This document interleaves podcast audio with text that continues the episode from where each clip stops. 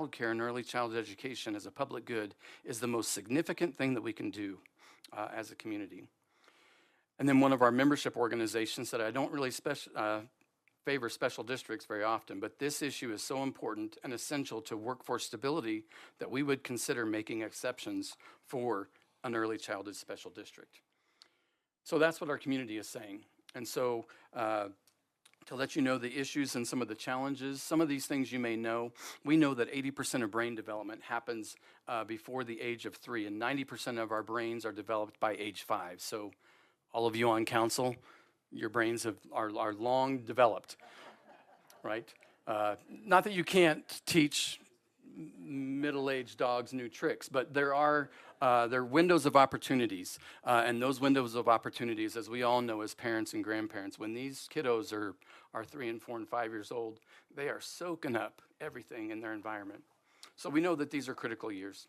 Uh, early development drives the success in school and in life. Uh, and investing in early childhood education is effective strategies, and there is lots of evidence around that. And I won't go into all the data, but I do want to let you know that from uh, some of the Heckman uh, reports, who's a, a national economist, uh, says that 7 to 10 percent uh, per year return on an investment in early childhood will reduce costs in, in remediation and education, health and criminal justice systems, expenditures, and high quality childcare programs for disadvantaged children will yield a 13% return on that investment per child per year. And that's a pretty good return on an investment uh, if, we're, if we're wanting to do that in the stock market. I don't know that we're going to get those returns. And yet, we're not taking advantage of some of the, the great resources that we have right here. We have too few providers and programs to meet the needs. We know that the, the capacity, we don't have the capacity to meet the demand. Uh, when care is available, it's often not affordable, and so it just layers on top of layers around some of the barriers for folks to access care.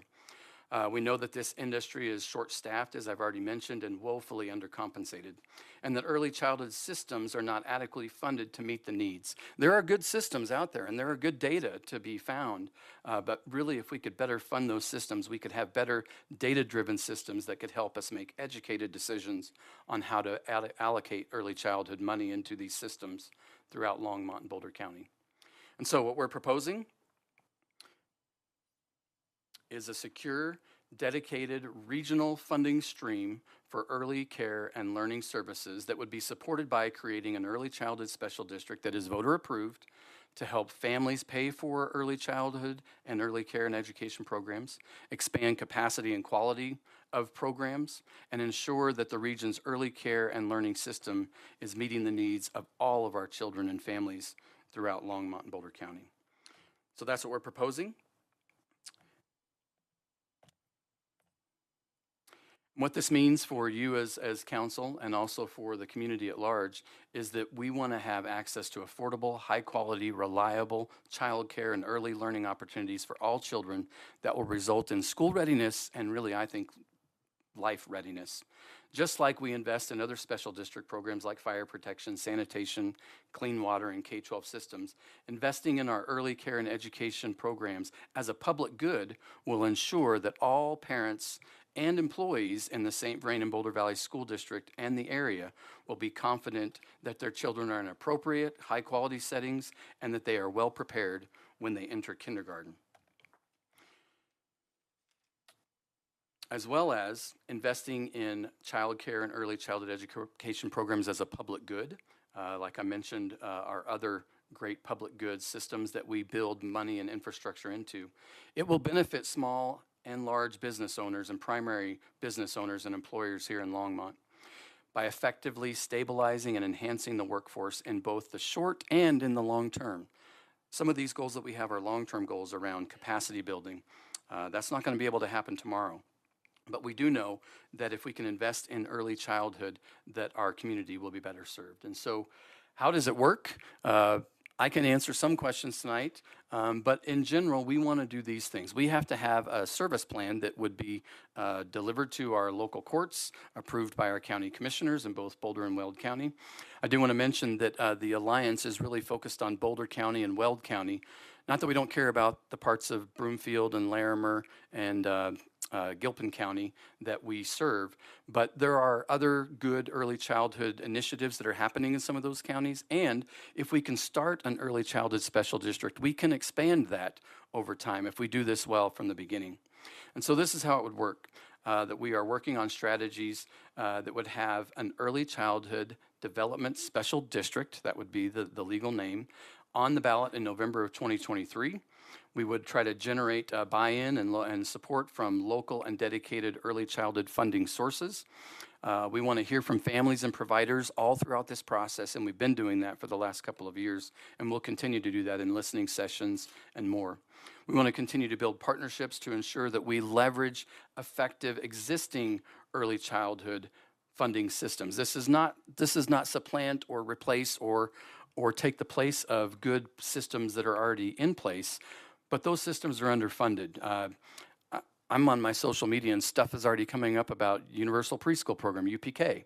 So we hear about that. Well, that's solved the early childhood problem in Colorado, right? It is a drop in the bucket. It's a great start, uh, but that is a program that is limited to three, specifically four year olds, maybe some three year olds, 10 hours a week, nine months a year. There are not a lot of families that that's all they need. So it's a great start, uh, but it is not the funding system that will that will solve this issue. We're working on cost modeling so we can see what the real gaps are. We've got some great programs. Our Boulder County uh, CCAP program is one of the best funded uh, in the state, and that's because our local Housing and Human Services, uh, Boulder County, has added money into their general funds to help uh, increase those CCAP rates to help providers to be able to take those CCAP dollars. That is a great program for a certain segment of our community, but it doesn't solve the entire problem for families that don't qualify or lose those qualifications because they got a 10 cent raise uh, on their second job. And so we want to leverage existing funding sources and then create an early childhood special district and plan and campaign to make this a reality in 2023. That's our goal and that's our desire. And so we're asking for uh, partnerships, we're asking for tough questions, uh, and I would be open to any of those tonight, uh, or things that maybe we haven't thought of uh, in this early childhood special district. Do you have questions about that? If you, I can tell you what I know, and then I'll defer to the experts uh, in the room.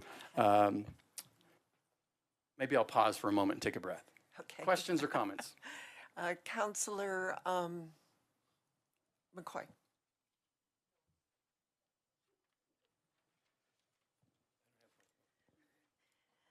Thank you, Mayor. Um, I just want to say thank you so much for your passion. Um, thank you for, I mean, putting all of this together. I myself was a single mom, um, and I understand the struggles and challenges of the decision you may have to make to, you know, stay at home if your kid is sick Yep. or go to work. And you can't go to work if there's no childcare available then you have to trust your child with someone else. Um, anyway, we all know, not we all know, but some of us know those struggles, and I appreciate your passion. I've talked to you before, and um, it's definitely evident. So, what the question I want to to ask is we know that these teachers are under they're not getting paid enough they're not being compensated Yep. To their value and what they're worth. Um, I don't know if they'll ever be compensated that, honestly. Um, these young kids, I mean, they're our future. And we're preparing them for uh, Councilor McCoy and Councilor Hidalgo Fahring um, in the right. classroom so, so that they can have sanity, right? So, um, what about the teacher's sanity? Yeah. uh, that's one of the things I want to make sure that there is something in this plan for the teachers because COVID has really um, brought to the forefront of mental health issues. So, although teachers deal with it each and every day and just like, oh, what time we get out, 6.30, 6 o'clock, but they have to go home to their own kids as well. That's right. So, are there any measures in this in this program or this um, this special district um, for the the teachers, the the educators, the providers to have that extra time off if they need it. Um, maybe scheduling four days a week instead of five days a week for the teachers, making sure that they have enough time to get that mental refresh, as we all need to do. But taking care of other people's kids is a hard job. I don't know how many people have ever taken care of other people's kids, but it's a hard job. Mm-hmm. You know, it's a hard job taking care of our own kids. If you have financial issues and you're living in Colorado with the high cost of living here, and then the daycares are ridiculous. Yep. You might as well stay home from work. Right. Unless you're making like a million dollars a year, Yep. Yep. because then you can get a nanny, right? That's right. But I just want to make sure that we also take care of our teachers. Right.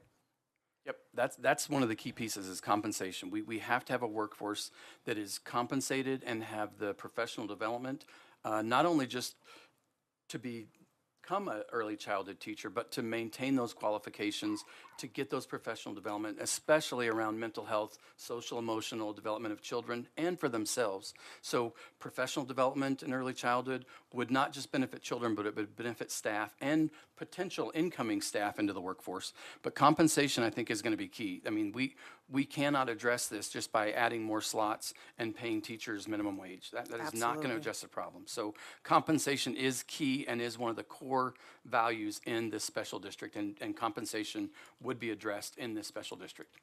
And mental health, please. And mental health, mental health for children and for early childhood providers. Yes. Yep. Thank Yep. you. Yep. Thank you for everything. Yes, no, great question. Thank you. Mayor Pro Tem Rodriguez. Uh, Thank you very much, Mayor Peck. And So as it seems by the, I guess, um, outline that you've drawn for the special district, that it extends beyond the city of Longmont into both unincorporated Boulder County and Weld County. And it sounds like you've had conversations with both county commissioner boards. Yes. And since these things will have to go to likely a, a ballot measure, did you get commitments from the Boulder County Commissioners as well as the Weld County Commissioners?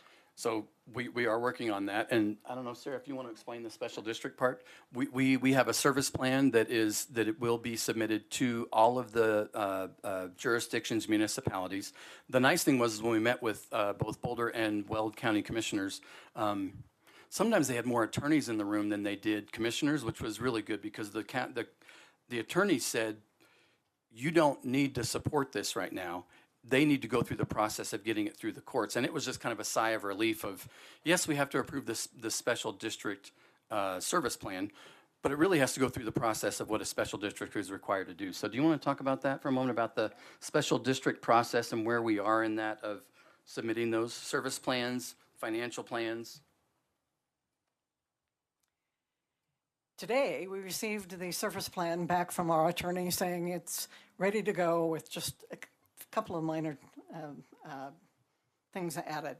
Um, Next is to send it to the attorneys in- of both Boulder County and Weld County.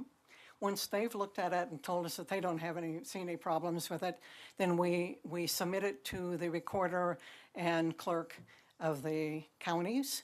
And then there's a 10-day period when uh, nothing happens. And then after that, the first meeting that the commissioners have after that 10 days, they, they, they take up the issue and they set a hearing. The hearing has to be set, has to be done within 30 days. And then they decide whether they will approve, not approve, or if they have something more that they want from us. Once we have their approval, we hope, then we would um, collect 200 um, signatures from um, um, eligible voters in the service area. It can be from anywhere in the service area. And once we have those, we would submit the service plan and, and the um, um, issuance of the recommendation from the commissioners um, and the signatures to the Boulder Court, the district court. And all that court has to do is look to make sure that we have met the, the, the mandates of the legislation, and then we're good to go to, um, uh, on the ballot in 2023. Thank you. Uh, is there any sort of contingency if one of the jurisdictions does not approve of the special district going forward? I'm sorry? Is there any contingency if one of the jurisdictions does not approve of the special district going forward? I don't like, like what if, what if Weld What County? if Weld said County no says and Boulder no? County said yes? Um, I don't, I don't know, but we've really thought about that. We're, we're going to get approval from both. Well, I definitely like that, that attitude. Um, those are my questions as far as the viability, uh, as far as meeting statutory requirements and, and, and getting onto the ballot. Um, I would characterize myself as one of the quotes that was presented, and I'm always skeptical of special districts, but this is too important to, to overlook, uh, all feasible avenues forward. So thank you very much, and Thank you you. answered my questions. Thank you. Councilor Martin. Thank you, Mayor Peck. Um, Just a couple of questions. I'm also assuming that this is going to pass. Um, And uh, at that point, you've got, you've, with this mission, these objectives, you've taken on a lot. In the early years, do you plan to operate essentially as a grant-making organization to, to put money where it's needed in, in pursuit of this? Or do you intend to perhaps build out infrastructure as a district? Or both, but can you tell me? So what we do not intend to do is to build buildings. So we, this, this, uh, I, I would characterize this as we, the special district is set up to be a portfolio of funneling money to providers and services. So whether it's compensation, professional development, uh, existing systems like our, our early childhood council, who has a system of data just underfunded. Our mental health partners, uh, are many, many mental health partners from nurse family partnerships. Uh, Kid Connects is an early childhood mental health program. We're not naming specific programs in the service plan, but those uh, those big objectives are there. In the first year, uh, there would be two things on the ballot. One would be the ballot initiative that we're bringing forward of whatever it's going to be, three, four, five mills that would generate X numbers of millions of dollars to fund these priorities. The second thing that would be on the ballot is the actual board of directors. The names of the board of directors would have to be voter approved. And, and we're, we're suggesting a board of five at this point. It could be five or seven. We're suggesting five at the first point. So within the first year, it would be building the infrastructure, establishing the board, setting the priorities, and then allowing them to start to build in, whether it's grant programs or uh, doing the analysis to see what could we actually do for compensation. If we know we have 3,500 zero to five early childhood workers, and we could get all of them to $22 an hour, it would cost this. So if we could implement those kinds of things, that would be probably the work of the board and within the first year is to start establishing the criteria for the service plan, which would be approved, uh, but giving them the flexibility to say, now here's how we want to invest these dollars into years two and three. But it would not be infrastructure and buildings. It might be a single office or two for probably an executive director, a finance person, and then maybe a data person. But so it would be a small staff governed by that board of directors. Okay, thank you very much. And um, uh, is the thing, a, a thing that, that, a gap that I've been worried about, okay? Um, and I don't know, we'll see your service plan before we vote, obviously. But uh, is something that you could fund uh, ways to bridge the gap between the governor's 10 hours and the Yes. rest of the day? Because I think getting the children from one place to the other is going to be a struggle. It is. Yeah, so how do we blend? I call it blended and braided funding. That's what I do in my day job. I, I take funding sources from all the areas, and the kids get the same service regardless of where the money comes from, right? And so it would be a that on a larger scale. It wouldn't be trying to house kids 10 hours at this place, bus them over to this place for 10 hours. It would try to be an inclusive setting for families to choose this is where I want my child and have it affordable, but also have staff that aren't turning over and aren't turning their children away. So all of those things would be really important in that, um, in building the system to begin with.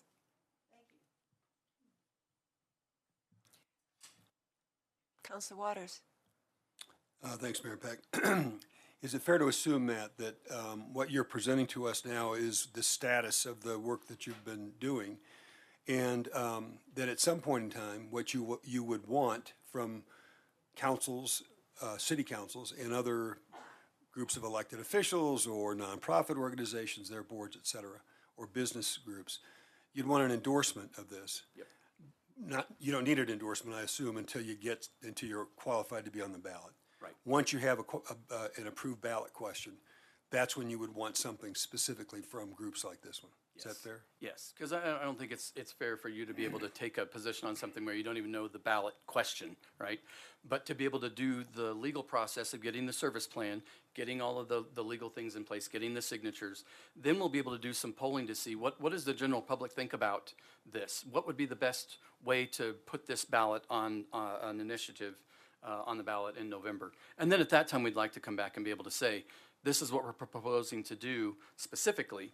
Uh, But at this point, I think initially, we just want to uh, get your initial reaction, things that we maybe should be thinking about. Some of you have probably experiences in successful and unsuccessful special districts and ballot initiatives and elections of your own, uh, that I think that this could be really helpful in, in, as we build the process.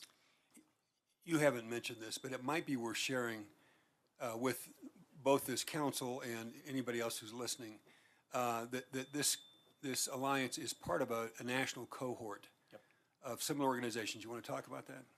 Yeah, do you want me to talk about that? You can talk about it. Yeah, so we're, we're part of a cohort of, uh, um, and I'm not exactly sure if there's six or eight of us in this first cohort, but these are local, county, and state ballot initiatives across the country around early childhood initiatives. Places like uh, in, in, the, in, in the South in New Orleans, uh, in, in California, uh, Georgia, and some of St. Louis. So some of these are city initiatives, county initiatives, et cetera. And what we're learning is, is that uh, in some ways, Col- Colorado is really a leader in adding early childhood as an option for special districts. Other municipalities have good uh, ballot initiatives to bring early childhood dollars in, but to do it in a way that is similar to wastewater management, fire protection, library districts. We're learning a ton around how we can build this system better um, because we're a part of a special district. So yes, we're, we're a part of a cohort. Uh, they are also helping us with some of the initial funding around the service plan, the financial plan, making sure we're checking all the legal boxes. Uh, we're also in conversations with um, several early childhood local uh, foundations and statewide foundations that are very interested in this. And I'm really excited about Longmont in particular being a leader in what could Colorado look like uh, across the state if local municipalities really invest in early childhood, like some of our other partners across the country. You, you- mentioned they. Who's the they that's, that's pulled this cohort together? Um, early childhood Children's Funding? Children's Project? Funding Campaign. Children's Funding Campaign, thank you. That's the, the national organization that we're a part of the cohort. I would just like to say that this law has been on the books since 2019. No one has used it yet. Mm-hmm. We would be the first in the state to create a, a, this type of a special di- district for early childhood. It's really quite exciting. Seeing no one else in the queue, I want to thank you, Matt. This has uh, been a great presentation, and it is exactly what we need. And uh, I am all for it. You had asked people who have been working with other special districts, what were some of the barriers? Yes, Keep the politics out of it. yes, You won't get anywhere if you get- have the politics in it. yes. What, So- what we've learned is that the, the people that we thought would be in opposition, just like what, you know, Councilman Rodriguez was saying, if there is a special district to be considered, early childhood is certainly an area where Yes. we might say, we could get on board with this because it is not political. It, it affects single parents, large employers, small employers, city and school district em- employers, uh, and, and our, our whole community. So it is something I think we could really rally around. Uh, I, I, there is in your packet the one pager that kind of summarizes all of this. Okay. Um, the thing that I would say is that the, right now, the geographic boundaries, we have defined as the boundaries of the St. Vrain and the Boulder Valley School District, but we are really targeting the Boulder County and the Weld County parts of the St. Vrain and Boulder Valley School District, so. That's in your packet as well. So one more thing, when you go through all of the uh, legal and getting the counties and the filings, everything that you need to do, are you going to present to the different city councils? Because they are the ones that will be understanding mostly about this. That's getting to the grassroots level of, Yes. of people. So, Yes, we want to do this at, at every city council within the jurisdiction of Boulder and Weld County, and the St. Vrain and Boulder Valley School Districts. great, thank you so much. You're the first, I will say. Council, but- Well, I'm glad about that. Thank you. So we're now at first call, public invited to be heard.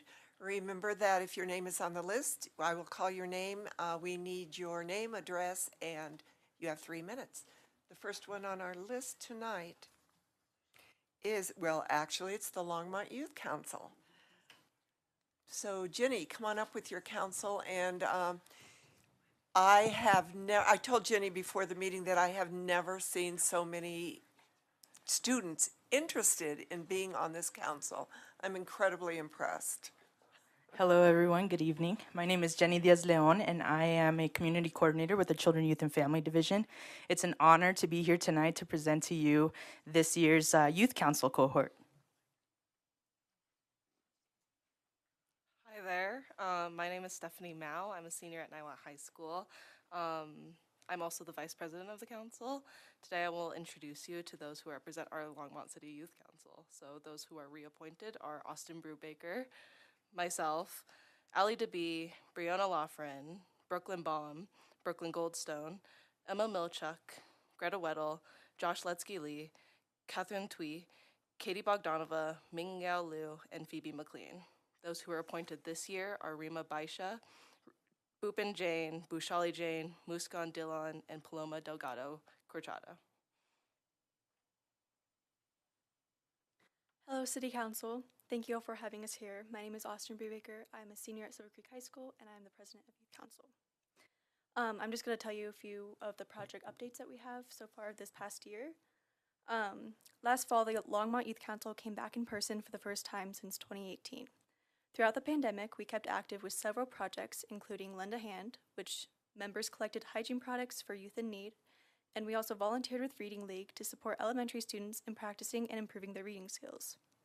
Refind Mind was a forum illuminating the experiences of a group of multi generational community members through the journeys with mental health.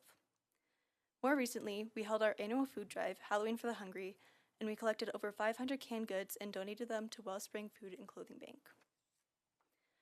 We're currently working on hosting a new round of grant opportunities to support projects led by youth organizations. The application process was open through January to mid February, and we're now working on um, our interview process with that. Another focus for this semester is to increase awareness and accessibility to many youth specific resources in our community has to offer. We plan to create a resource guide to make it easier for youth to get the support we need. And lastly, um, we're planning an environmental project in April, and we'll encourage other Longmont youth to get involved to help clean up their surrounding communities. We're very thankful to be here tonight in front of the City Council, and we thank everyone for your time and support of the Longmont Youth Council. We hope to continue growing our team and positively impacting the community and people around us. Thank you.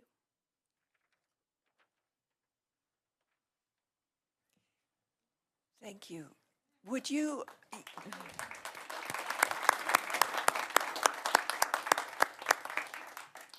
Would you like to have a picture? We would like to have a picture with uh, all of you, City Council and the new Youth Council.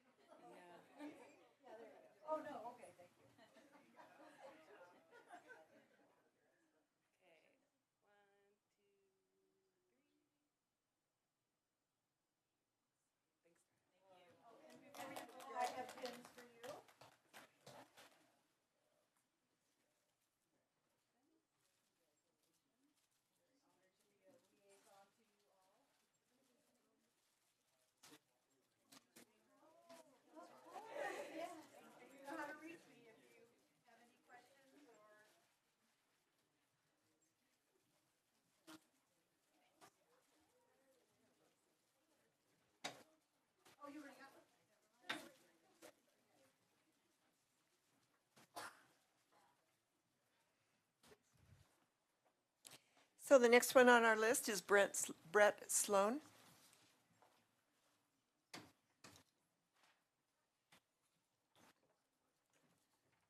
Good evening, Mayor Peck and uh, the rest of the council.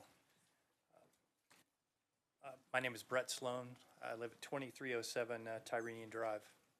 Uh, I represent the Longmont Pickleball Club and all the local players, and I'm here to highlight an opportunity for more pickleball courts in Longmont. A little background. Uh, The tennis court surface at Collyer Park is scheduled for a complete renewal this year as a scheduled maintenance activity. The rehab plan is for the tennis courts at Collyer Park to be restored as two tennis courts with co-marked pickleball, just as the park is laid out today. An opportunity exists to renew the tennis court surface at Clark Centennial Park at the same time as Collyer uh, and save some money. Call it a volume discount. As part of the proposed renovation at Clark Centennial, the two tennis courts could be converted to six pickleball courts with permanent nets in much the same way that Hover Park was converted from tennis to pickleball some years ago. However, there is currently no money in the Parks Department budget, even at a discounted price, uh, to perform this proposed renovation. Converting the two tennis courts at Clark Centennial to six pickleball courts yield a total of 14 pickleball courts there and opens the way for tournaments and larger events. Beyond the big events, uh, six courts, permanent courts, could double the available play, um, day-to-day opportunities and take pressure off Over Park, currently the only permanent courts in town. Clark Centennial Park could be a substantial draw, not only for Longmont pickleball players, but also f- for players from neighboring communities, uh, and foster greatest, greater use of that park. As long as there's sunshine and reasonable temperatures, pickleball players will be outside trying to play. Uh, The Parks Department has indicated that the minimum funding required to sign a contract with the rehab vendor is twenty thousand dollars, but more is funded to, uh, is needed to fully fund this project. Uh, The Longmont Pickleball Club has initiated a fundraising effort, and I come before you to ask that you join with us in a public-private partnership. Generous council contribution of twenty thousand from the council contingency fund would help us get this project moving. Will you join us? That's all. Thanks. Something to think about. Steve Altschuler.